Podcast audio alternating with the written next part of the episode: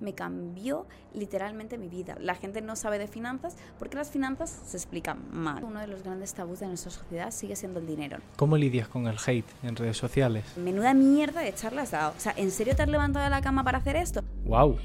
Claro, si lo ponemos en números, hay muchísimos más hombres que mujeres hablando de finanzas. Plántate la siguiente comida que tengas con amigos o con familia y a la persona que tengas enfrente pregúntale, oye, ¿tú cuánto dinero ganas a final de mes?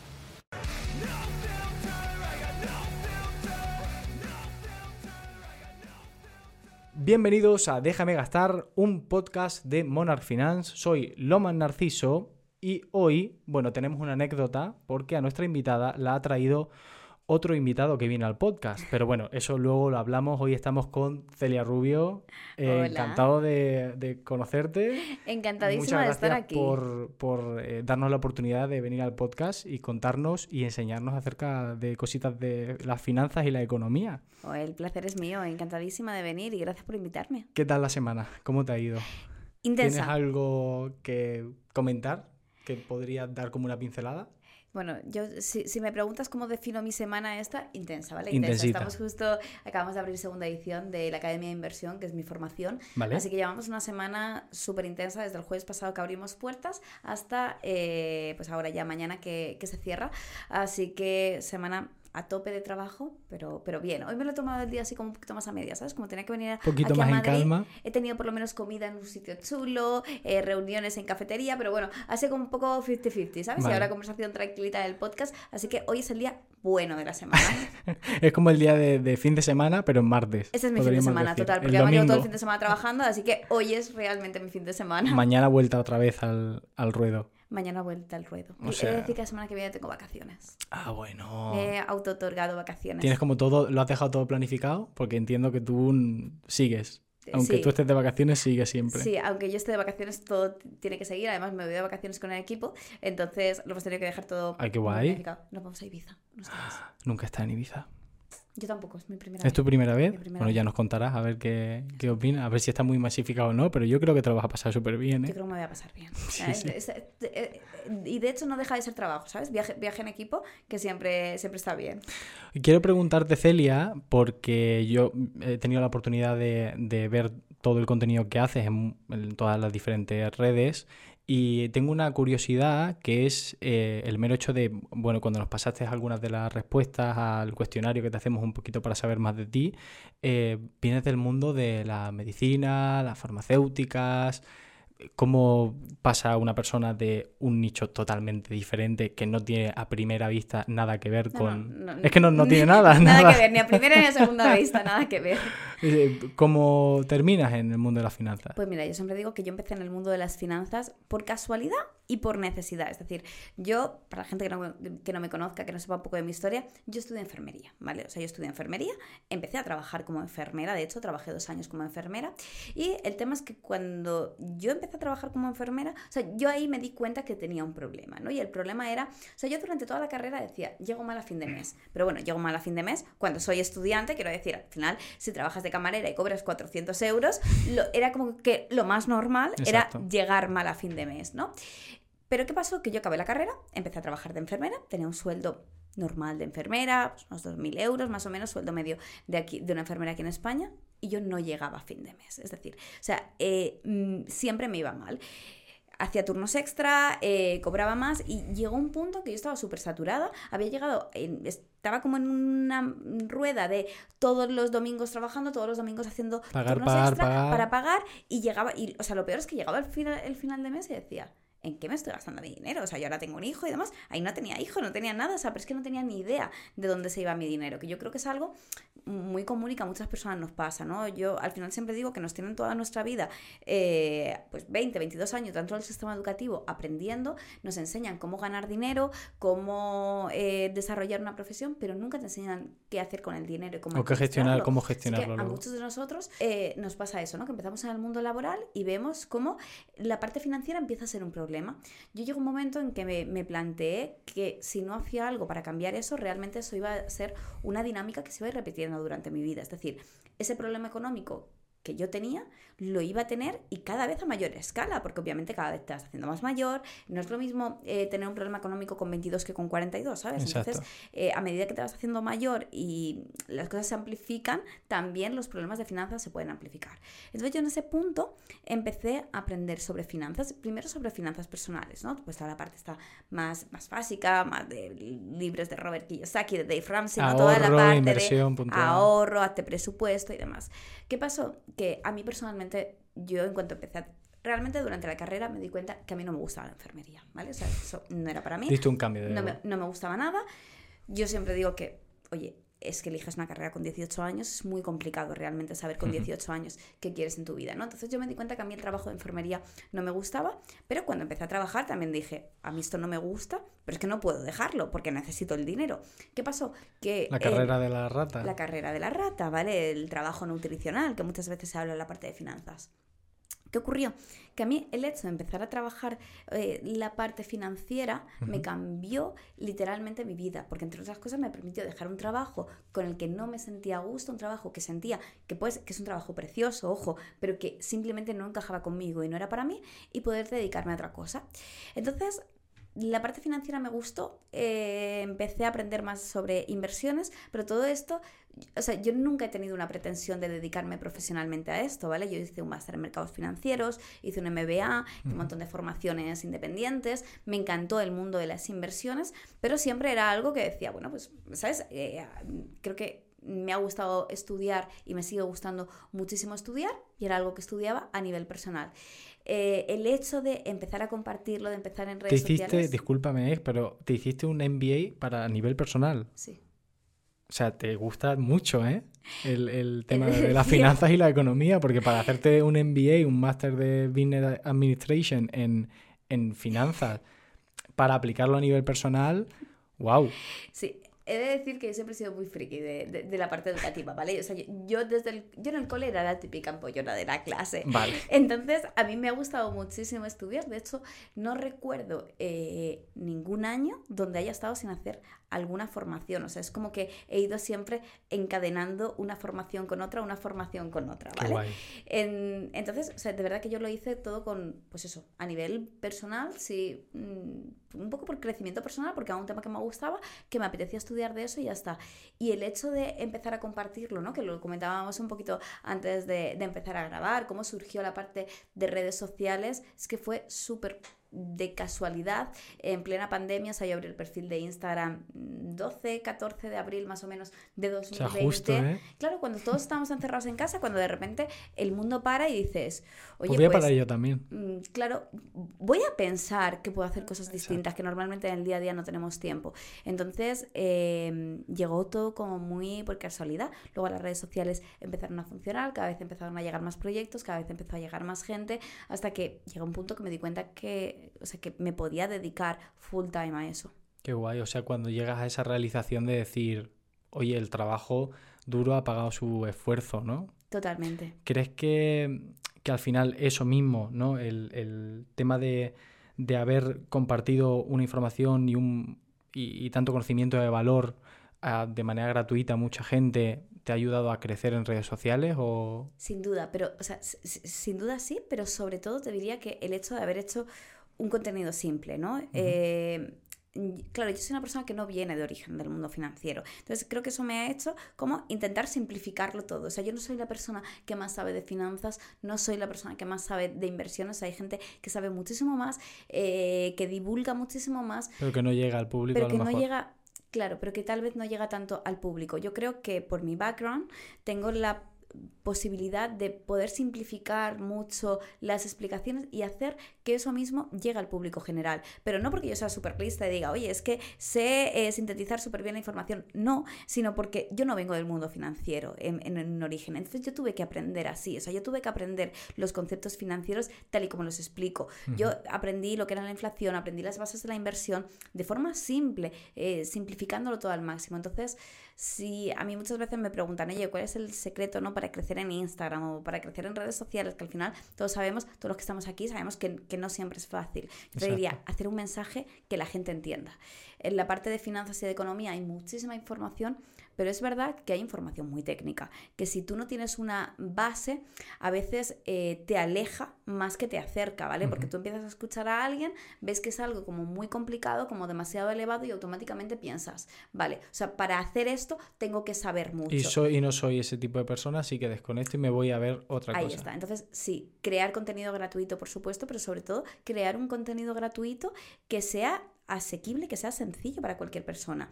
A mí me gusta pensar que el tema del dinero es un tema que absolutamente cualquier persona podría aprender. El tema es que eh, no nos lo explican bien, ¿no? Creo que cuando nos explican, hay, por ejemplo, vídeos de estos muy virales, ¿no? De eh, la gente no sabe hablar inglés porque el inglés se explica mal. Pues... El dinero igual. En serio, yo creo que con el dinero pasa eso. La gente no sabe de finanzas porque las finanzas se explican mal. No que se expliquen mal, es que hay todo un mundo lleno de tecnicismos alrededor de finanzas, alrededor de inversiones, que cuando no tenemos esos conocimientos lo escuchamos y decimos, o sea, esto será para esta persona que eh, habrá estudiado economías, habrá hecho no sé qué máster, pero para mí, que no tengo ni idea, que nunca me han explicado de qué va esto, realmente esto no es. Y yo creo que no es así. Yo creo que todo el mundo debería tener al menos unas bases mínimas sobre finanzas e inversiones, pero por el simple hecho de que todas las personas, cualquier persona que nos esté escuchando, cualquier persona de la calle, utiliza el dinero cada día. O sea, es como si me dices, oye, que a mí no me gusta la ingeniería mecánica. Me parece perfecto, pero no te gusta la ingeniería mecánica, pero tendrás que saber, si, si quieres conducir un coche, tendrás que saber lo mínimo de cómo funciona un coche, pues con el dinero es lo mismo. Que no me gusta la, macroeconomía, que no me gustan las inversiones en profundidad. Perfecto, pero si vas a ganar y a gastar dinero cada día de tu vida, tienes que saber las bases mínimas, porque si no resulta, el resultado va a ser catastrófico. Hay un vídeo tuyo en el que hablas justo, eh, uno de los shorts o de los ah, reels que haces, que es como actúas como si fueras una niña diciendo a sus padres, papá, ¿y tenemos mucho dinero? ¿O somos o, cuánto dinero cobras tú al mes? No, hija, eso no se pregunta. O de esta familia nos queremos mucho y ya está. Y así estamos, así nos va, ¿no? Yo creo en este país, porque es como un tema tabú. Yo lo hablaba, no, no me acuerdo con quién o cuándo, pero es algo recurrente en mí de, de decir, joder, macho, en otros países o en otro tipo de conciencia social se dan eh, un, espacio para hablar de cosas importantes que incluye la gestión del dinero. Al final creo que es muy, muy, muy importante. Para mí, de hecho, uno de los grandes tabús de nuestra sociedad sigue siendo el dinero, ¿no? Yo creo que hasta hace unos años eh, socialmente habían temas tabús como la religión, como el sexo. Ahora mismo tú me dices que crees en el dios A, yo en el dios B y está bien, ¿no? Tú le cuentas a tus amigos lo que has hecho, con quién quedaste el último fin de semana y está bien. Pero ahora tú plántate la siguiente comida que tengas con amigos o con familia y a la persona que tengas enfrente pregúntale, oye, ¿tú cuánto dinero ganas a final de mes? Espérate unos segundos y mira la cara de la gente alrededor, ¿no? Es ahí te darás cuenta de hasta qué punto el dinero realmente sigue siendo un, tema tabú. Entonces, ese es el problema. De, o sea, asociamos el tener dinero con algo negativo, lo tenemos estigmatizado, hacemos del dinero un tema tabú y el resultado es que así nos va, si en el colegio no nos enseñan, si en casa no nos enseñan, si además nos dicen que es algo que está mm, feo hablar y que casi, casi, casi, si eh, tienes dinero te vas a convertir en mala persona que no es algo que se diga tal cual, pero sí que es un pensamiento que sigue estando, en sí, sí. pues es que cómo nos va a ir eh, en lo económico, pues regular. Yo conocí, bueno, a una persona muy cercana que ya no está en mi vida y que siempre me decía, si alguien gana dinero, es, por algo, está robando a alguien. Ese es el, lo que tenemos, yo creo, eh, permutado en la cabeza, grabado a sangre de no, no, si te van bien las cosas, algo estás haciendo, algún apaño, algún, no sé, es como un, un pensamiento un poco erróneo. Pero mira, te, te, pongo un ejemplo que, o sea, hoy justo lo estaba hablando en, en la comida, ¿vale? Yo, yo, tengo un niño de un año y el año que Felicidades. viene... gracias. Y el año que viene empieza el colegio y bueno, después de buscar muchos colegios y demás, yo me decidí por un colegio. Es un colegio británico y es un colegio privado. Y yo lo, mm, eh, una vez, estaba haciendo una ronda de preguntas eh, personales, alguien me preguntó si había decidido pues colegio para, para Hugo, que es mi hijo, y dije, pues sí, Hugo va a ir a este colegio. Puse el, nombre del cole, ¿vale? Mm, yo tengo una cuenta de finanzas, ¿vale? O sea, quiero decir, yo entiendo que la gente que me sigue, me sigue precisamente porque quiere aprender sobre finanzas e inversiones. eh, no te imaginas la cantidad de mensajes que recibí de gente diciéndome, es que yo nunca metería a mi hijo en un colegio así porque le vas a hacer que solo se relacione con... O sea, y era como... Sea, como un montón de hate. E, eso que te, que te lo quería preguntar también. o sea... Y yo pensaba, o sea, que porque tú vayas a un colegio privado, o sea, un niño en un colegio privado, o sea, mi hijo no va a ser eh, más hipócrita, menos hipócrita, más simpático, menos simpático porque vaya a un cole público, porque vaya a un cole eh, privado. Yo soy su madre y decido pues el tipo de educación que quiero darle en muchos aspectos y entre esas el colegio y elijo el colegio primero, obviamente el que me da la gana, y segundo, el que creo que mejor se puede adaptar a, sus necesidades. Pero el tema es que había muchos mensajes como diciendo, no, es que el tipo de compañeros es que la persona en la que se va a convertir porque piensas que si te mueves en un sitio o en otro vas a ser diferente por juntarte con gente pues, que puede tener una capacidad económica u otra, ¿no? Que tampoco significa eh, nada al colegio que vayas, pero ese tipo de estigma social sigue estando muy arraigado, ¿no? O sea, eso pensamos que tener dinero es, algo negativo, que mm, si tienes dinero es porque se lo has quitado a otra persona. Tenemos una concepción muy negativa y es que nos cuesta muchísimo hablar de estos temas. ¿Cómo lidias con el hate en redes sociales? Pues mira, voy a temporadas. Hablando, hablando justo de esto, Hablando de hate, voy a temporadas, sinceramente. Mira, mm, ayer justo lo pensaba, ¿vale? Porque ¿qué ocurre? Cada vez que un vídeo se hace viral, ¿no? Al final y las redes sociales, Instagram, que es mi red principal o cualquier otra, tú mm, pues vas haciendo publicaciones, ¿no? Tienes un ritmo estable, ya te está escuchando la gente que te sigue, que normalmente la gente que te sigue es porque te quieres. ¿Verdad que también tienes gente que te sigue porque le encanta decirte, tú eres tonta, no sabes de lo que hablas? Pero bueno, yo esa gente nunca la acabo de entender. Yo normalmente, tampoco. La gente que te sigue es la gente que ya, que, que ya conoce tu trabajo, que te quiere y que le gusta lo que haces. Entonces, yo normalmente te diría, Bien, perfecto. ¿Qué ocurre? Que cada vez que se hace viral un vídeo o que vamos a hacer algo, que hacemos eh, anuncios de publicidad o que llegas a un público distinto por algo, ahí eh, pues realmente yo creo que a nivel personal lo llevo muy bien, o sea, me, me afecta cero, de verdad, pero mm, me cuesta entenderlo. O sea, el tema es que yo, además de hacer cosas en redes sociales, obviamente consumo redes sociales, ¿no? Y yo, yo qué sé, veo Instagram, veo TikTok y veo perfiles que me gustan mucho y veo perfiles que no me gustan nada. Y hay gente que me gusta como lo hace y gente que no. Pero claro, la gente que me gusta como lo hace, que pienso que me va a aportar algo, la sigo, o que simplemente me entretiene, la sigo. Y a la gente que no, no la sigo. Pero claro, a mí no se me ocurriría ver un vídeo tuyo de, que, de quien sea decir... Mm, vaya mierda de, vaya mierda de vídeo. Eh, para hacer eso no, no, hagas nada. Es que no tienes ni idea. Entonces, claro, yo leo esos comentarios y digo, es que no entiendo. O sea, eh, a veces me cuesta ponerme en la piel de la persona que está dedicando su tiempo a atacarme o, sobre todo, fíjate que lo, o sea, lo entiendo poco cuando me hablan de que si eh, eres guapa, que si eres fea, que si Yo es que llevas filtro, que si no llevas y dije, wow. A, veces Hay de todo, ¿eh? Pero sobre todo cuando te están rebatiendo, claro, muchos de mis contenidos llevan datos, ¿no? Por, ejemplo, te hablo del dato de la inflación o la rentabilidad media de este índice de los últimos 50 años. La gente te dice, es que no tienes ni idea de lo que estás diciendo. Y tú dices, pero es que el dato está aquí. O sea, es que yo... Que, yo solo soy la voz que te trae ese Que yo no me invento las cosas, que tú me estás diciendo, eh, eso es una mentira, demuéstramelo. Y tú dices, no sé, ponlo en Google. O sea, que quiero decir que son datos que están publicados, que no tienes más y que a lo mejor la persona que me está poniendo el comentario, eh, sí que es verdad que no tiene ni idea de qué, de qué va el tema, pero te lo rebate y te lo rebaten además sin ningún tipo de argumento, porque yo creo que las redes sociales está genial decir, oye, pues yo esto no lo veo así, a mí esta inversión me parece de esta manera, yo creo que, y, y, al final son aportaciones sanas con las que todos crecemos y mm. eso me parece genial, pero cuando tú dices, eres tonta, no tienes ni idea de lo que estás hablando, eh, o eso es mentira, y tú, ¿pero qué es mentira? ¿El qué es mentira? ¿Sabes?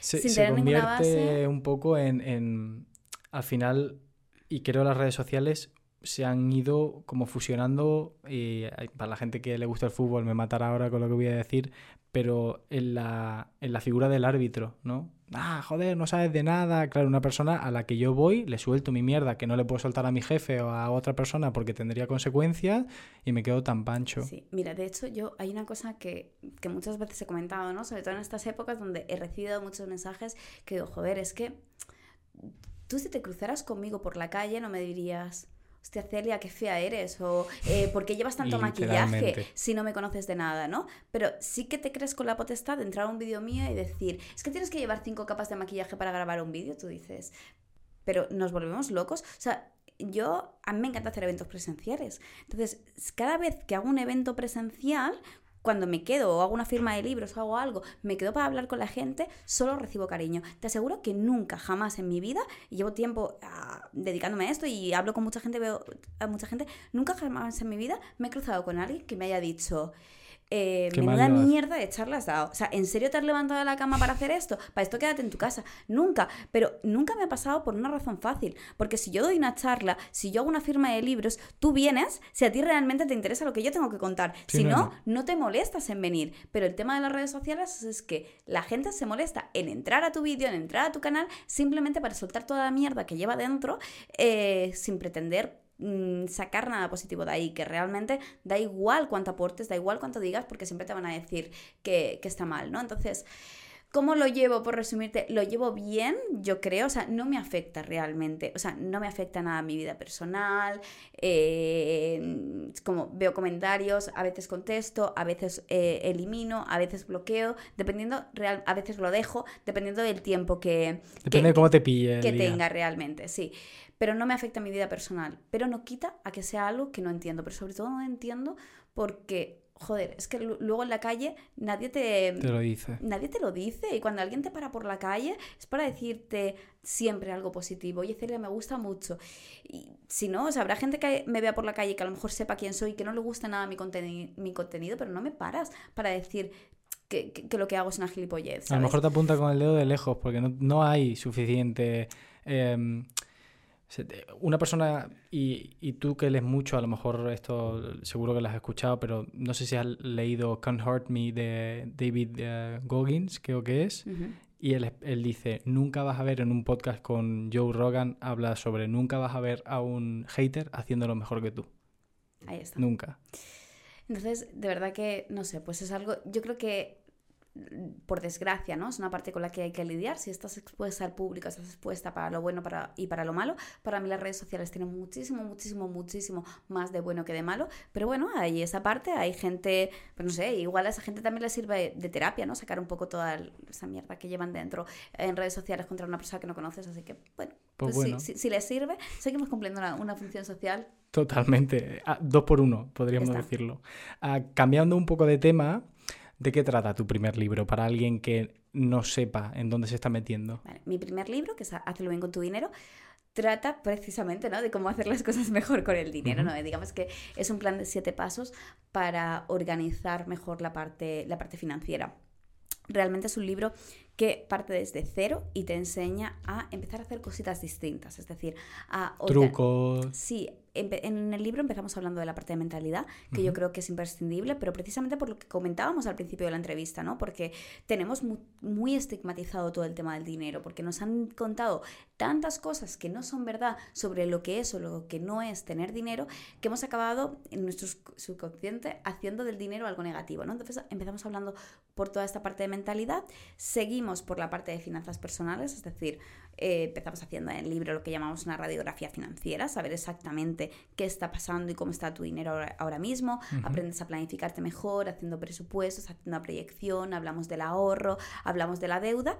Y en la última parte del libro hablamos de la parte de inversión, ¿no? Entonces tocamos explicamos de forma muy sencilla. Sí, al final el libro digamos que es un camino, ¿no? Para llevarte de cero al punto de conseguir tus objetivos económicos. Entonces es como todo un proceso, toda una serie de pasos que hacen que yo creo que cualquier persona, independientemente de que no tenga conocimientos, independientemente de que no tenga experiencia previa, pues pueda iniciar este camino de transformación. Entonces, de hecho, son siete pasos, ¿vale? Y los vemos tal cual, paso a paso, pero porque para mí las finanzas y especialmente las inversiones son un camino, ¿no? Yo siempre veo la inversión como el último eh, escalón de, esta escalera, o sea, no puedes, si tus finanzas ahora mismo son un desastre, o sea, no me vale con que compres Bitcoin, no me vale con que compres un fondo y, y te creas que con eso está solucionándolo. Es que esto no funciona así, ¿no? Hay toda una serie de pasos previos que tenemos que dar. Entonces, digamos que el libro es este camino completo. Te voy a hacer una pregunta, pero ahora he tenido un momento de lucidez, que es, ¿criptomonedas sí o criptomonedas no? yo creo que criptomonedas sí, personalmente, pero ojo, las criptomonedas no son para todo el mundo. Entonces te diría que sí y no. Yo personalmente invierto en criptomonedas, tengo criptomonedas, de hecho las formaciones abarcamos la parte de las criptomonedas, pero es verdad que es un mercado mucho más complejo, menos regulado que otros mercados y que curiosamente a alguien que se está iniciando le llama muchísimo más la atención, sobre todo hasta hace cosa de un año y medio, ¿no? Hasta que empezó a bajar un poco Bitcoin y demás. A todo el mundo quería... Claro, todo el mundo quería invertir en criptomonedas. Entonces yo me he encontrado mucha gente que me dice, oye Celia, ¿cómo puedo hacer para empezar a invertir tal que yo no tengo ni idea? Bueno, he comprado cuatro criptomonedas, pero ya está. Entonces, muchísima gente que no tiene ni idea de otro tipo de inversiones se metió en el mundo cripto cuando realmente debe, o sea, es mucho más sencillo invertir en un fondo de inversión indexado. Después es mucho más sencillo invertir en acciones. Y lo más complicado de todo, ¿no? Si ponemos en orden los productos, sería la inversión en criptomonedas. Pero no por nada, sino porque es un mercado regulado. Tú cuando vas a invertir en una acción, tú tienes muchísima información sobre esa acción, ¿no? Las empresas tienen obligación de presentar una serie de resultados, todas se analizan de forma más o menos similar o una vez que aprendes puedes seguir un patrón. Cuando vas a, analizar un fondo de inversión lo mismo. Las criptomonedas son un mercado no regulado que ojo, que no digo que no pueda estar bien. Lo que, lo que digo es que va a requerir una formación mucho más profunda. ¿Por qué? Porque el separar el grano de la paja dentro del mundo de la criptomoneda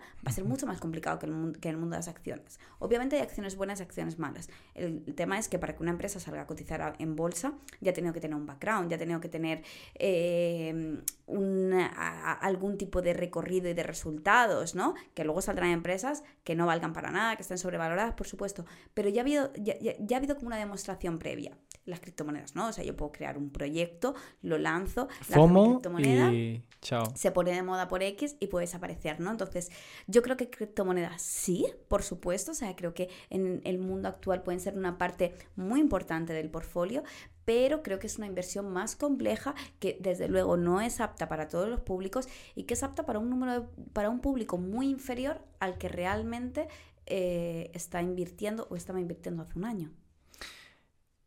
En el segundo libro, supongo que enlazas con el primero. ¿Es, así? El segundo libro, que es el que estoy preparando ¿Otros ahora, siete pasos, está...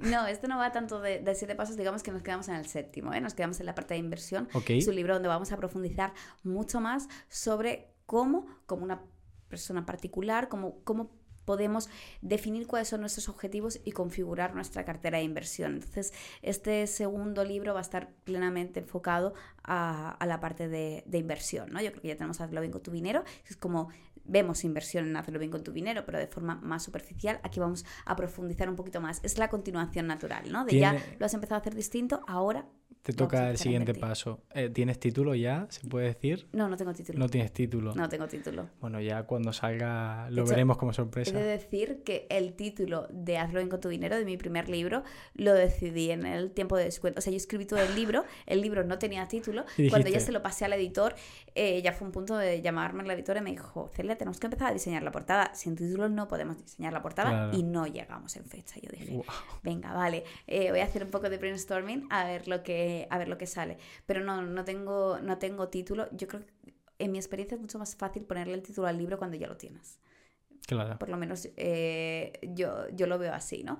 Entonces, de momento no, no hay título. Me ha pasado que cuando he escrito, eh, ahora este segundo que estoy haciendo también, estamos más o menos un poco a la par, de, maneras diferentes y espectros diferentes, pero mm, sí que es verdad que yo empecé por el título varias veces estoy escribiendo el libro y cambio el título cada semana. O sea que yo creo que lo, ideal es lo que haces tú. Sí. sí, sí, o sea, es tal cual. Al final, una vez que tienes como todo, o sea, que, lo puedes ver más, eh, mm, como un poco más a la distancia, ¿no? Que ves como toda la obra terminada, creo que es más sencillo ver cómo es la forma de resumir realmente cuál es la frase que mejor puede definir qué es el libro, la intención de ese libro.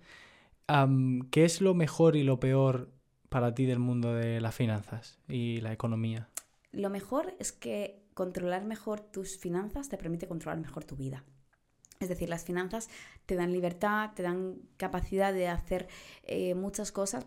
Lo que te decía al principio, si yo no hubiera empezado a hacer algo distinto con mis finanzas, si yo no hubiera empezado pues este proceso de organización, de ahorro y demás, eh, probablemente seguiría trabajando en el hospital en un trabajo que no era para mí, que no me gustaba, porque no tenía posibilidad de dejarlo, ¿no? Porque al final todos estamos eh, atados en cierta manera por la parte económica. Así que lo mejor te diría la parte de, de la libertad. Lo peor del mundo de las finanzas Mm, pues mira, yo creo que lo peor del, del mundo de, Creía que me ibas a decir que no hay ninguno, ¿eh? No, no, no, de hecho hay muchas cosas negativas, como en todo, hay muchas cosas negativas, pero creo que es lo difícil que es confiar en alguien, ¿no? O sea, es decir, todo... Eh, en España, por ejemplo, tenemos mucho eh, la concepción que no tengo nada en contra de la gente que trabaja en un banco, vaya por delante, pero es verdad que durante mucho tiempo hemos pensado que el comercial de un banco es un asesor financiero y es la persona que te está asesorando, ¿no? Y nos hemos dejado guiar por eh, una persona donde realmente probablemente había cierto conflicto de intereses. Eh, si volvemos al tema de redes sociales, esto se multiplica por mil porque tenemos muchísima gente diciendo te invierte 500 euros en Amazon y consigue eh, 10.000 euros. O sea, igual yo misma le he enviado mensajes a mucha gente diciendo, oye, ponme 1.000 euros en un negocio multinivel y te devuelvo eh, 20.000 obvio no era yo, ¿vale? Pero hay mm, cientos de cuentas falsas que se hacen pasar por mí escribiendo a la gente con ese tipo de oportunidades de negocio que obviamente son estafas, ¿no? Así que yo te diría que lo más complicado del mundo financiero, ojo, igual ha quedado, en ningún momento quería poner a la persona que trabaja en un banco al nivel del que te intenta estafar por Instagram, ¿eh? por favor. No, no, pero que... son mundos distintos. Pero quiero decir, el saber diferenciar un buen consejo, el saber de quién puedes o no puedes fiarte, yo creo que es lo más difícil y la peor parte del mundo financiero es que muchísima gente por falta de conocimiento pues acaba dejándose engañar por personas que en realidad intentan aprovecharse de, ellos. Yo me acuerdo de la primera cuenta de banco que me abrí, me la abrí con mi primera pareja, teníamos 18 los dos y hicimos una cuenta conjunta, cosas locas que haces por amor con 18 años. Y, y, me acuerdo que la abrimos y nos dejamos asesorar por la persona que, que trabajaba en el banco. Entonces me ha hecho gracia esta, esta eh, puntualización que, que, dices, pero justo nos, nos abrió una cuenta de, de, con tarjeta de crédito y claro, con 18 años, sin tener ni idea de lo que es el crédito, tú dices, mil euros cada mes tengo para gastar Maravilloso. Y ahí se hizo una bola que luego tardé unos cuantos años en solucionar. alegría porque se aprende. Se aprende, se aprende. Y, mejor que te pase con 18. Eso es. Te voy a contar una cosa que yo normalmente no. Bueno, no sé si he, contado alguna vez, te diría que no. ¿Sabes cuál fue mi primera inversión? ¿Cuál? Un plan PIAS. Uy, mamá. Pero, ojo, un plan PIAS con 18 creo que no tenía todavía los 19, con 18 y 19 años. Pero te, pongo en contexto de yo por qué... Invirtiendo y otro gastando a los mismos años. No, no, no, pero te voy a poner en contexto de yo por qué abrí ese PIAS, ¿vale? Yo había empezado a trabajar, lo que te decía antes, ¿no? E, era bastante desastre, solía gastarme todo el dinero. Entonces yo quería hacer un viaje con mis amigas y necesitaba eh, una cierta cantidad de dinero, creo que eran unos 2.000 euros. Un breve apunte, un, plan PIAS es un fondo ah, de ahorro ¿no? Como un plan de jubilación, podríamos decir. Pero más similar a un plan de pensiones, por entenderlo, ¿no? Es un tipo de seguro de ahorro de inversión que está muy enfocado a ahorrar pues, a lo largo de toda tu vida, ¿no? Ir haciendo aportaciones para, para cobrarlo como renta vitalicia una vez que te jubiles, ¿vale? Es un plan que luego tiene ciertas ventajas fiscales si lo haces así, si lo retiras pues, a partir de los 70 años, en fin. Eh, ¿Ibas con tus amigas? Muy, sí, un plan muy orientado a largo plazo. Yo quería hacer un viaje con mis amigas. Tenía 18 años, íbamos a hacer un viaje como en un año más o menos, y necesitaba 2.000 euros. Me huelo para dónde vas. Y yo fui al banco. Y yo dije, mira, me pasa, me pasa lo siguiente. Tengo este dinero y quiero ir haciendo una aportación cada mes, pero no me lo quiero gastar. El problema es que si yo lo dejo en mi cuenta bancaria, me lo, voy a gastar. Y yo me quiero ir de viaje en dos años, un año y medio, ¿vale? Necesito eh, no gastarme ese dinero. Y yo fui al banco porque, entonces todavía no se llevaba tanto la, bueno, de hecho creo que todavía no había banca digital, ¿vale? No soy tan mayor, pero ahí no había, no había banca digital aún, no había, no había apps. Y yo fui al banco porque yo lo que quería era una segunda cuenta. Quiero decir, yo quería que me abrieran una cuenta bancaria separada para separar ese dinero, para que no estuviera en la misma cuenta donde yo gastaba, pagaba con tarjeta y demás, para no gastármelo. Yo fui al del banco y se lo dije así. Entonces me dijo, mira... Tú querías N26, una subcuenta de esas típicas y listo. Una hucha de ahorro, otra cuenta lo que sea, ¿vale? Yo no Claro. buscaba ningún tipo de rentabilidad, no buscaba hacer una inversión, buscaba no gastarme ese dinero y no lo quería guardar en casa. Ujú. Fui al del banco y le conté esto y me dijo, mira Celia, pasa lo siguiente, si te abro una segunda cuenta del banco, te voy a tener que cobrar comisión de mantenimiento y es una pena. Entonces, en lugar de esto, vas a poner el dinero en un sitio que esto es súper seguro y que además, aunque sea poquito, oye, pues algo te va a rentar. Yo en ese momento no tenía ni idea, pero absolutamente ni idea de que era un PIAS, de lo que firmé. O sea, esa fue, o sea, yo ese día firmé y prometo que esa fue toda la explicación que yo recibí. Oye, esto es un sitio seguro donde pues no te vas a gastar Me dinero, no te cobramos, o sea, pero te lo prometo. Porque yo firmé lo mismo, pero, Pero- a otro tipo de producto Te lo financiero. prometo y te va a dar algo de rentabilidad. ¿Qué pasó? Que yo finalmente, cuando pasaron 6, 7 meses, decidí hacer una formación. Entonces dije, no me voy a ir de viaje. De hecho, no me fui de viaje porque quería pagar una formación. Entonces necesitaba ese dinero, ¿vale? Fui a una primera formación, dije, quiero comprar esta formación, la formación del Level Up en ese momento, pero quería comprar una formación que era cara y neces- necesitaba ese dinero. Cuando fui a sacarlo vi que tenía menos dinero del que eh, había, había invertido. Yo, yo ni siquiera era Sabías consciente de que... había, de que había invertido y vi que tenía menos dinero. Entonces me empecé a leer los papeles que hasta ese momento pues nunca no me había llegado la iluminación de leerlos y me di cuenta, por supuesto no me di cuenta realmente de lo que había firmado hasta que pasados los años y empecé a ap- aprender de eso, pero mm, me di cuenta pues que lo que tenía era una inversión que yo había perdido, no había perdido una cantidad exagerada, pero había perdido pues a lo mejor 100, 200 euros de algo que era mil y poco, o sea, quiero decir, en realidad sí que era un 10, 15%, habría Sí, perdido que era un en- dolorcillo. Con un para cero mí en más. ese, eh, en ese momento sí.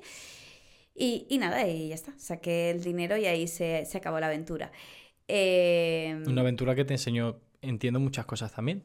me enseñó muchas cosas, como a no volver a firmar una cosa sin saber lo que estaba firmando, por ejemplo. Exactamente. Am, de las formaciones que has hecho, ¿una que te haya cambiado la vida o alguna que remarcarías y dirías, esta sin pensarlo otra vez? Pues mira, sin pensarlo otra vez te diría que una que además no tiene nada que ver con la parte de finanzas, que fue el máster de marca personal de Luis Ramos. O sea, lo contaba, ¿no? Yo empecé en todo este tema de redes sociales por casualidad. O sea, yo realmente, mi idea era, estamos en plena pandemia, aparte de hacer bizcochos y panes, voy a empezar a compartir resúmenes de libros en, en Instagram porque a mí siempre me ha encantado leer. Eh, yo le escribí a Luis, porque claro, si hablas de resúmenes de libros, la persona que se te viene a la cabeza sin duda es Luis Ramos de Libros para Emprendedores. Le escribí, para mí absoluta sorpresa, porque yo ahí entonces tenía una cuenta de 300 seguidores. Eh, Luis me contestó, además me contestó con una nota de audio, para mí eso fue como... What? Dios, O sea, Luis Ramos me está a mí contestando, o sea, ¿qué es esto, por favor? Eh, Luis me contestó, pocos meses después iniciaba la segunda edición del máster de marca personal. Yo entré a esa formación y para mí esa la formación que lo cambió todo. O sea, yo hoy no me dedicaría a la formación, no haría charlas, no estaría en redes sociales como estoy si no fuera por Luis. Así que si tuviera que elegir, o sea, por supuesto, muchas otras eh, formaciones me han ido aportando cosas, pero si tuviera que quedarme con una y con la que de verdad creo que me cambió literalmente mi vida, marca, eh, máster de marca personal de Luis Ramos.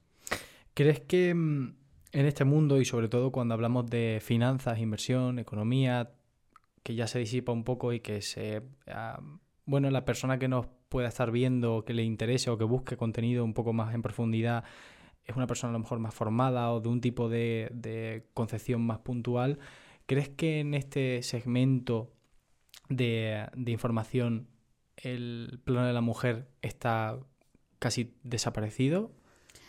Pues en mi experiencia te diría que no. Es verdad que, eh, claro, si lo ponemos en números, hay muchísimos más hombres que mujeres hablando de finanzas, ¿no? Si tú buscas perfiles de, de finanzas, vas a encontrar muchos más hombres que, que mujeres que hagan cosas similares a, a lo que yo hago, que divulguen, que escriban, que escriban libros.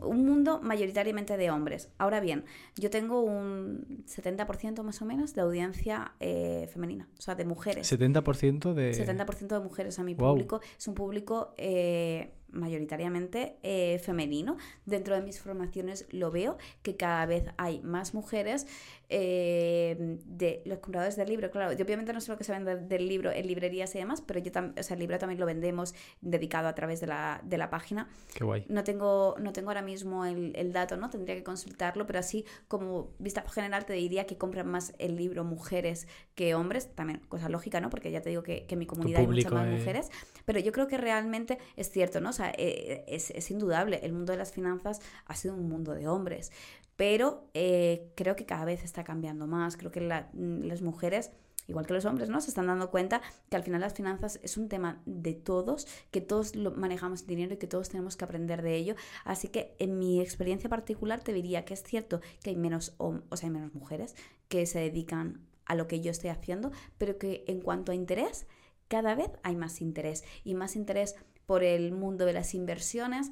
De hecho, te diré que yo creo que esto es un poco cliché, ¿eh? pero si te dijera quién tiene mejor perfil de inversor, si hombre o mujer, te diría que las mujeres son más comedidas, analizan mejor los riesgos, se les da, para mí a, las mujeres en las inversiones, se les da muy bien toda la parte de planificación previa. O sea, aquí por supuesto cada persona es un mundo, ¿eh? Pero Exactamente. si habláramos así a nivel global, ¿no? A nivel general, yo te diría que... eh, De las personas que tú- formaciones y demás, eh, los hombres es, como más rápido el empezar, ¿no? De más echados para adelante y esto, la mujer le puede costar un pelín más esta parte de dar el primer paso, de planificar, de estar segura, pero cuando lo hacen tienen como mucha más confianza en, en qué están haciendo. Yo creo que la mujer es una gran inversora.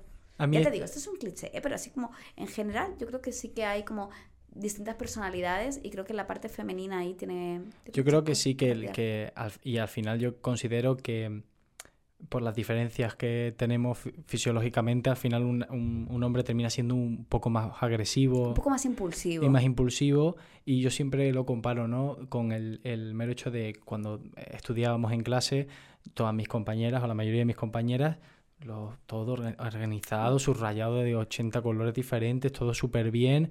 Ya me acuerdo yo y mis amistades o mis conocidos en el instituto. Por supuesto, son estereotipos, ¿eh? Y luego es válido que, o sea, todas las alternativas posibles, o sea, mm, vamos, que nada de esto, pero que es cierto que cuando lo ves en global, yo creo que la mujer tiene muchísima capacidad eh, de ser una muy buena inversora, porque para mí una de las claves precisamente de, de un buen inversor es no dejarse llevar por las emociones, es tener muy claro toda la parte de estrategias, el crear un plan y saber eh, seguirlo. Y creo que la mujer es muy buena en ese sentido. ¿Crees que en España estamos haciendo eh, lo correcto a nivel de inversión y de finanzas y de economía? Joder. qué He abierto un melón aquí. Sí, sí. Yo creo que. Bajo tu punto de vista, sí, ¿eh? yo Y- creo que en España cada vez estamos siendo más conscientes de la importancia de las inversiones.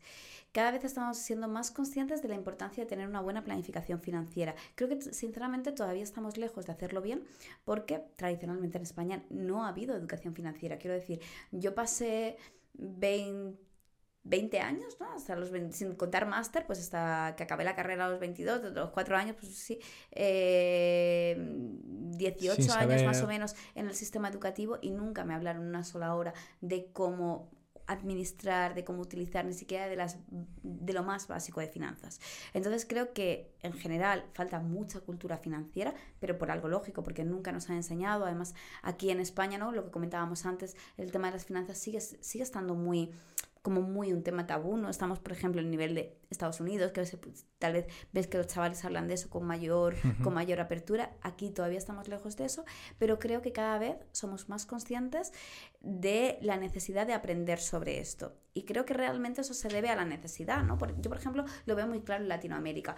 Eh, el- la persona de Latinoamérica, eh, muy probablemente por lo complicado de la situación económica en muchos países, por las tasas de inflación, se ven obligados a aprender y están deseando aprender, saben que es necesario aprender a controlar su dinero, que es necesario empezar a invertir, pero porque si tú vives en Argentina, donde la, La tasa de inflación del último año es prácticamente del 95, del 100%, o haces algo, sacas tu dinero de ahí y aprendes cómo es la forma de invertirlo, de comprar dólares o de hacer algo, o de comprar criptomonedas ahí sí, o de hacer algo, o es que tu dinero va a ir perdiendo un 100% de valor cada, cada año, ¿no? Entonces como que la gente de- Latinoamérica ha espabilado mucho más por la necesidad en ese sentido.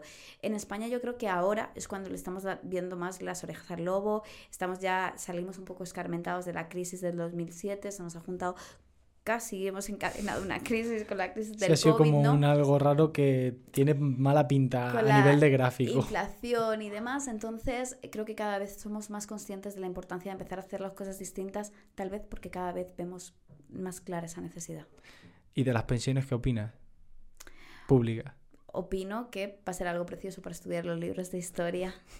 No, mira, realmente a poco que empiezas a estudiar economía, ¿no? Y que te das cuenta cómo está montado el sistema de pensiones, ves que el sistema de pensiones, tal y, al menos tal y como está diseñado ahora mismo, es insostenible, ¿no? O sea, sabemos que esto es una especie de pirámide, o sea, las personas que están trabajando hoy pagan las pensiones de la gente que está hoy jubilado. El mayor sistema Ponzi, ¿no? Como... Total, pero no sus futuras pensiones. ¿Qué ocurre? Que esto cuando teníamos una pirámide poblacional normal, donde había mucha gente joven, había muchos nacimientos, pero realmente la gente que llegaba a la edad de jubilación era muy poca, porque la esperanza de vida era menor, la gente se quedaba por el camino, ese sistema era totalmente sostenible. Es decir, si yo tengo esto de cantidad de gente que está activa laboralmente, que está trabajando, que está produciendo, y esto de gente que mantener, con un pequeño esfuerzo lo vamos a mantener. ¿Qué ha pasado? Con el paso de los años, la pirámide poblacional se ha invertido. Cada vez hay menos nacimientos, cada vez tenemos más esperanza de vida. Es decir, hay muy poca gente en esta base de la pirámide y mucha gente arriba. El sistema es insostenible. Entonces, es algo que yo creo que nos cuesta todavía mucho asumir. O sea, yo tengo 30 eh, años, no voy a cobrar pensión pública. Y si cobro pensión pública, va a ser algo mínimo. O sea, sin duda va a ser un complemento a lo que yo tenga. Entonces, eh, obviamente este cambio de mentalidad es difícil, pero es difícil porque además nos ha enseñado que, oye, eh, no pasa nada, o sea, no, hace, no hacía falta. Nuestros padres, nuestros abuelos, no necesitaron ocuparse de la parte financiera. Quiero decir, el mensaje que nuestros abuelos tuvieron es, trabaja duro cuando seas joven, paga tus impuestos, que el día que tengas que retirarte habrá un estado de bienestar. El Estado se hará cargo de ti, tendrás todo lo que necesitas a tu alcance y vas a estar cubierto hasta el último día de tu vida. Y eso era una realidad hace 50 años. El problema es que a nosotros nos han educado igual, nos están cobrando impuestos igual, pero eh, el futuro que vamos a tener no es ese. Entonces creo que es un tema complicado porque supone hacer un, hacer, hacer un clic y asumir una realidad que no nos gusta y es que estamos pagando el sistema de pensiones tal y como está hoy, porque es lógico, ¿eh? porque la gente que está jubilada eh, hizo su trabajo y porque nadie tiene la culpa de cómo está montado el sistema, pero nosotros vamos a ser probablemente esta generación del cambio, esta generación de transición y, y a veces eso es difícil de asumir. Yo hace unos meses hablé con mi abuelo y mi abuelo nos decía a mí y a, mi tío que estábamos hablando en ese momento, nos decía, claro, es que pensar que nosotros con vuestra edad, eh, mi abuelo tiene cinco hijos. Yo con tu edad tenía mi casa pagada, mi, mi chalet pagado también y solo trabajando yo podía mantener a los cinco, a la abuela y, irnos de vacaciones y vivir. Claro, luego ves que mi abuelo no trabajaba tanto, incluso. Y ves la realidad a día de hoy, y veo a lo mejor a otras partes de mi familia que a lo mejor trabajan cuatro veces más duro. Y tienen que trabajar los dos. Ahora mismo, una familia donde solo trabaje una persona es complicado, o sea, mantener una casa con un solo sueldo es, muy complicado. De hecho, o sea, yo soy madre y estoy segura que muchos muchas madres, muchos padres eh, mm, dedicarían más tiempo a la crianza de sus hijos, tal vez trabajarían a tiempo parcial o decidirían trabajar él o ella solo de, la pareja para que la otra persona pudiera estar los primeros años de su vida. O sea, yo estoy convencida porque lo veo a mi alrededor, que mucha gente tomaría ese tipo de decisiones, pero no lo hacemos porque es que es inviable financieramente. ¿Sabes? Porque para la mayoría no es una realidad con un sueldo normal, con un sueldo medio, creo que el otro día estaba viendo el salario medio en España es de 28.360 euros aproximadamente, eh, ojo, el salario medio, no el más común, no el más común, ¿eh? el, más común está en torno a los 18.000 euros así, al final, los medios, algunos suben mucho. Sí, el que luego hace la media y que cobra 4 millones, pues te hace una media un poco Claro, te hace una media un, poco falsa, pero claro, tú te planteas eso, te planteas el precio de la vivienda, el precio de la alimentación, de la electricidad, del transporte, como de las cosas más básicas, y dices, es con un sueldo es inviable. inviable. Si cuando muchas veces cuesta yo quiero ahora hacer otro cambio de carril y, mm, y, hacerte una ronda de preguntas rápidas. Vale. Y quiero... A mí se me da bastante mal lo de contestar de forma breve, así que voy a hacer bueno, un esfuerzo lo, que tú veas. O sea, la idea es contestar a lo mejor con unas pocas palabras una frase, pero si necesitas más, que no es no es esto la agencia tributaria. el, el, el, tema es, y tómatelo como quieras esta pregunta, ¿eh? Tú puedes decir para dónde tomártela. Vale. Pero en tu profesión, ¿dónde está el límite? ¿Dónde está el límite? Y puedes tomar el límite como cualquier cosa que quieras definir. Bueno, eh, yo creo que realmente el límite está en ti, ¿no? O sea, la parte de... O sea, yo tengo la suerte de tener eh, una gran comunidad en redes sociales. Creo que una vez que eh, mueves a mucha gente, tienes capacidad de hacer muchísimas cosas. Quiero decir, puedes hacer formaciones, puedes hacer eh, eventos en vivo, puedes tienes muchísimas, muchísimas opciones. Entonces, creo que el límite está eh, en lo que tú te quieras, te quieras complicar o en lo que a ti te guste y te apetezca, y te apetezca entrar. Pero para mí, de verdad, que precisamente una de las ventajas y una de las cosas bonitas de mi profesión es que es muy escalable, es que puedes hacer muchísimas cosas y sobre todo hacer muchas cosas distintas. ¿Por qué tú lo estás petando y otra gente en tu mismo nicho no lo está haciendo? Bueno, esa pregunta pero, o sea, deberíamos hacer a, a, la audiencia, ¿no? Pero yo te diría que lo, lo, hemos lo, hemos comentado en la entrevista, ¿no? Yo creo que por la simplicidad, yo no soy la persona más lista, yo no soy la persona que más sabe de finanzas, ni la que más sabe de inversiones, pero probablemente eh, soy una de las personas que hace la información más sencilla. Yo intento hacer vídeos para que absolutamente cualquier persona los entienda. Yo, mi objetivo nunca es hacer un contenido o escribir un libro y que la gente diga, ostras, Celia, ¿cuánto sabe? ¿Qué lista es? Pero yo no, tengo ni idea de, de, lo que está hablando, me suena chino, pero creo que esta, esta chica sabe. No, mi objetivo es hacer, eh, es hacer la información de la forma más llana posible, simplificarlo todo para que realmente llegue al público general, porque estoy convencida que la parte de dinero no es solo para financieros, sino es para todo el mundo y esa es mi intención. Así que yo creo que parte del éxito, ¿no? O sea, que si me preguntas, ¿por qué hay un millón doscientas mil personas que cada día ven lo que publicas en Instagram? Pues porque lo entienden, ¿no? Porque si no, no habría tanta gente siguiéndome. Cero prestigio, 100 de valor, podríamos decir. Al final no, es, no, no te importa. Yo creo que lo, y lo importante, valga la redundancia, es que no te importa el, el que, que, tú parezcas más inteligente, menos inteligente, sino, oye, lo aporto porque es lo que realmente me llena. Yo eh, empecé en redes sociales porque quería divulgar, porque quería que el mensaje llegara, entonces la única forma de que el mensaje llegue es explicarlo de forma fácil, es explicarlo como además a mí personalmente me hubiera gustado que me lo explicaran. ¿Piensas en alguien en concreto cuando vas a hacer algún vídeo? ¿En algún Pienso tipo de persona o...? En personas de mi entorno. Pienso en muchos, muchos amigos míos. O sea, de hecho, claro, eh, una de las cosas que, a mí me pasa es que obviamente yo pues cuando quedo con mis amigos, amigos de toda la vida, eh, otras parejas y demás, como que todo, todo el mundo me saca el tema del dinero y pues preguntan, ¿no? Y es normal. Entonces, eh, yo siempre cuando me siento a hacer un guion, siempre tengo en mente a determinados amigos. Es decir, que no voy a decir sus nombres, pero además siempre son como los mismos.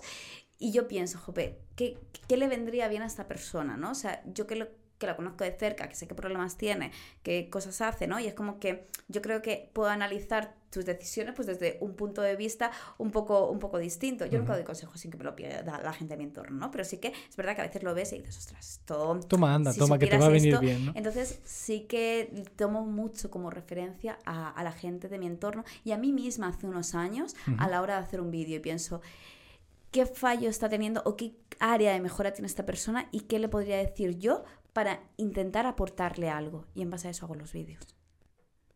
¿Cuál es o cuál ha sido tu mayor gasto, el mayor gasto que hayas hecho a nivel personal de... Vale, o sea, nivel? imagino que el mayor gasto, así como tonto, ¿no? O sea, que, sin, bueno, sin, tener en cuenta. Lo que tú veas. Bueno, si hablo de mi negocio y demás, pues obviamente mayor gasto, eh, bueno, mayor gasto, eh, piso, casa, ¿no? Como obvio, obviamente, obvio para todos, ¿no? Sino más, más a nivel eh, puntual de algo que tú digas, uy, qué estrafalario esto, que esto no. Pues algún bolso. A lo mejor ¿Un algún bolso? bolso en torno a los 1.500, 2.000 euros. He de decir que no soy de gastar mucho, uh -huh. pero sí que es así como algún capricho muy puntual. Muy puntual, ha sido como ahora me lo permito. ¿no? Ahora me lo merezco, ¿no? Ahora, es, ahora, es, el momento. Sí, te, te diría que eh, me gusta. O sea, me gusta mucho la parte de bolsos y demás. De verdad que no soy de tener una super colección y en general, de hecho, soy una persona que gasta muy poco, entre otras cosas, porque ahora entre el trabajo y mi hijo es que prácticamente no tengo vida social. Entonces, la ventaja de no tener vida social es que acabas sin gastar, porque como no te da para comer, no, sale, no te da para salir, tampoco te hace falta mucha más ropa, eh, trabajas yeah. en casa, es como muy básico todo, ¿no? Pero sí, o sea, algún bolso, algún bolso. Si tuvieras que decidir, se caravana entre caravana y viaje o peli y manta, Celia, ¿qué elegiría? Caravana y viaje, porque además no me gusta nada del cine. ¿No te gusta el cine? O sea, las películas. Me cuesta, pero, o sea, a mí nunca, nunca me ha gustado la, televisión y he de decir que me cuesta horrores, por buena que sea, me cuesta horrores ver una peli. O sea, soy incapaz de ver una peli eh, entera. Sé que ahí soy como súper contraria a, a, mucha gente, pero no, no soy muy fan del cine. Prefieres Y sin embargo, adoro viajar. Y, y desde que tengo a Hugo, eh, aún más. ¿Cuál crees que será tu relación con el dinero de aquí a 20, 30 años? Bueno, pues yo creo que voy a tener una relación muy estrecha con el dinero porque profesionalmente eh, a, mí, me encanta lo que hago, ¿no? Y obviamente pues toda la parte de redes sociales irá pivotando en un futuro, pero eh, yo espero seguir encaminando mi vida pues a la escritura de libros en relación a, las finanzas, estar siempre unida a este mundo de finanzas e inversiones, aun cuando las redes sociales, yo que sé, no estén o nos veamos en el metaverso o vete tú a saber qué. Entonces, Ahora con la Vision Pro, vete tú a saber. El otro día veía la presentación de Apple y pensaba, ¿me verá la gente así como en tamaño real dentro eh, el próximo año, ¿sabes? bueno, entonces creo que siempre voy a tener una relación muy estrecha con el dinero, pero también tengo la suerte de haber, haber hecho las paces con la energía del dinero, de tener esa parte eh, no tanto solucionada, pero sí organizada, ¿no? Y, y, de estar tranquila en la parte, en la parte financiera yo te quiero agradecer otra vez de darnos este espacio y esta charla. Y personalmente te lo agradezco porque me voy con un montón de ideas. Ya antes hemos hablado un poco que yo estoy viendo un poco a nivel personal cómo cambiar, cómo pivotar eh, todos los proyectos que tengo y me llevo insights muy, muy valiosos y te lo agradezco mucho. no sé si quieres comentar algo más que te quede en el tintero, algo que quisieras, ah, no tiene fecha para el libro todavía, entiendo. O... Uy, ¿se acerca? no, eh, a ver, en ¿Primicia? Sí que, hay, sí que hay una fecha en mi cabeza. El problema es que tampoco la quiero materializar mucho porque no sé si voy a llegar o no. Pero, eh, en teoría... Este año. Mi idea, no, es para el año que... Es, pues este año ni de, ni de coña, ni de coña. O sea, de hecho, mi intención es que salga el 3 de octubre, es el Día de la Educación Financiera, pero además es mi cumpleaños, el 3 de octubre. Entonces, eh, Han hecho ese día para ti, ¿eh? Educación financiera y tu cumpleaños. Era una señal, era una señal. Entonces, mi intención es que el libro pueda salir el 3 de octubre de 2024, ¿vale?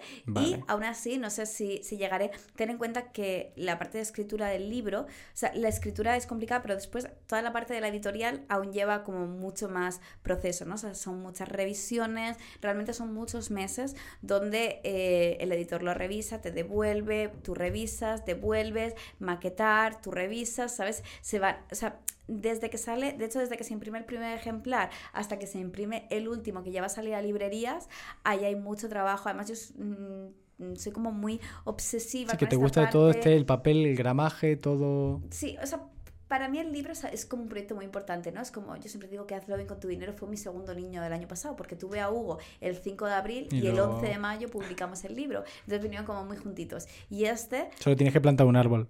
Sí, solo me queda eso. Solo te queda eso. Me da bastante mal la jardinería. tendría, que, tendría que desarrollar un poco. Entonces, este, como no creo que haya niño por en medio, eh, espero que sea mi tercer niño para, para el próximo año. Pues Celia, muchísimas gracias por venir. Eh, solo anclando y finalizando, es que a Celia hoy le ha recogido Mario, que es, eh, bueno, una persona que vino al podcast hace muy poquito y que ahora después me va a, venir a recoger a mí. O sea, hoy hemos cerrado el círculo. Es como todo muy, muy maravilloso. Em, ya sabéis que tenéis todas las redes sociales, depende de cómo estéis escuchando este podcast. Eh, si nos estáis viendo ahora mismo, dejaremos tanto las redes de Celia como de Monarch como las mías para que podáis ver lo que se cuece. Y Celia, otra vez, muchas gracias. ¿Y tienes alguna reflexión con la que te quieras despedir? No, nada especial. Bueno, que si alguien quiere conocer más sobre lo que hago, pues has dicho, están aquí mis redes sociales y por supuesto mi libro, Hazlo bien con tu dinero, eh, momento, momento publi y nada, simplemente que, pues eso, animar a todo el mundo, que yo creo que las finanzas son para todo el mundo, las inversiones de hecho son para todo el mundo. Ojo, que esto no significa que no todo tipo de inversiones para, es para todos, pero las inversiones como tal sí que deberían ser para todos, a todos deberíamos de una u otra forma dar un paso, poner nuestro dinero a trabajar siempre muy importante formándonos, siempre haciéndolo con cabeza, porque no hay peor inversión que la que hacemos sin conocerlo, ¿no? Y sin una formación previa, pero creo que es un mundo bonito, que una vez que te adentras, además, se ve mucho más sencillo desde dentro de lo que parece desde fuera, es un mundo lleno de tecnicismos, pero entras y dices, ostras, que se me hubiera explicado si esto no sería tan difícil, así que nada, animarle a todo el mundo a empezar, si alguien necesita algo de mí me puede localizar en cualquier red social y por supuesto en mi libro. Pues yo no opino nada más, o sea, lo has dejado maravilloso, así que caso, cerrado, ¿no? Como se dice. Ah, un placer y que vaya muy bien. Gracias.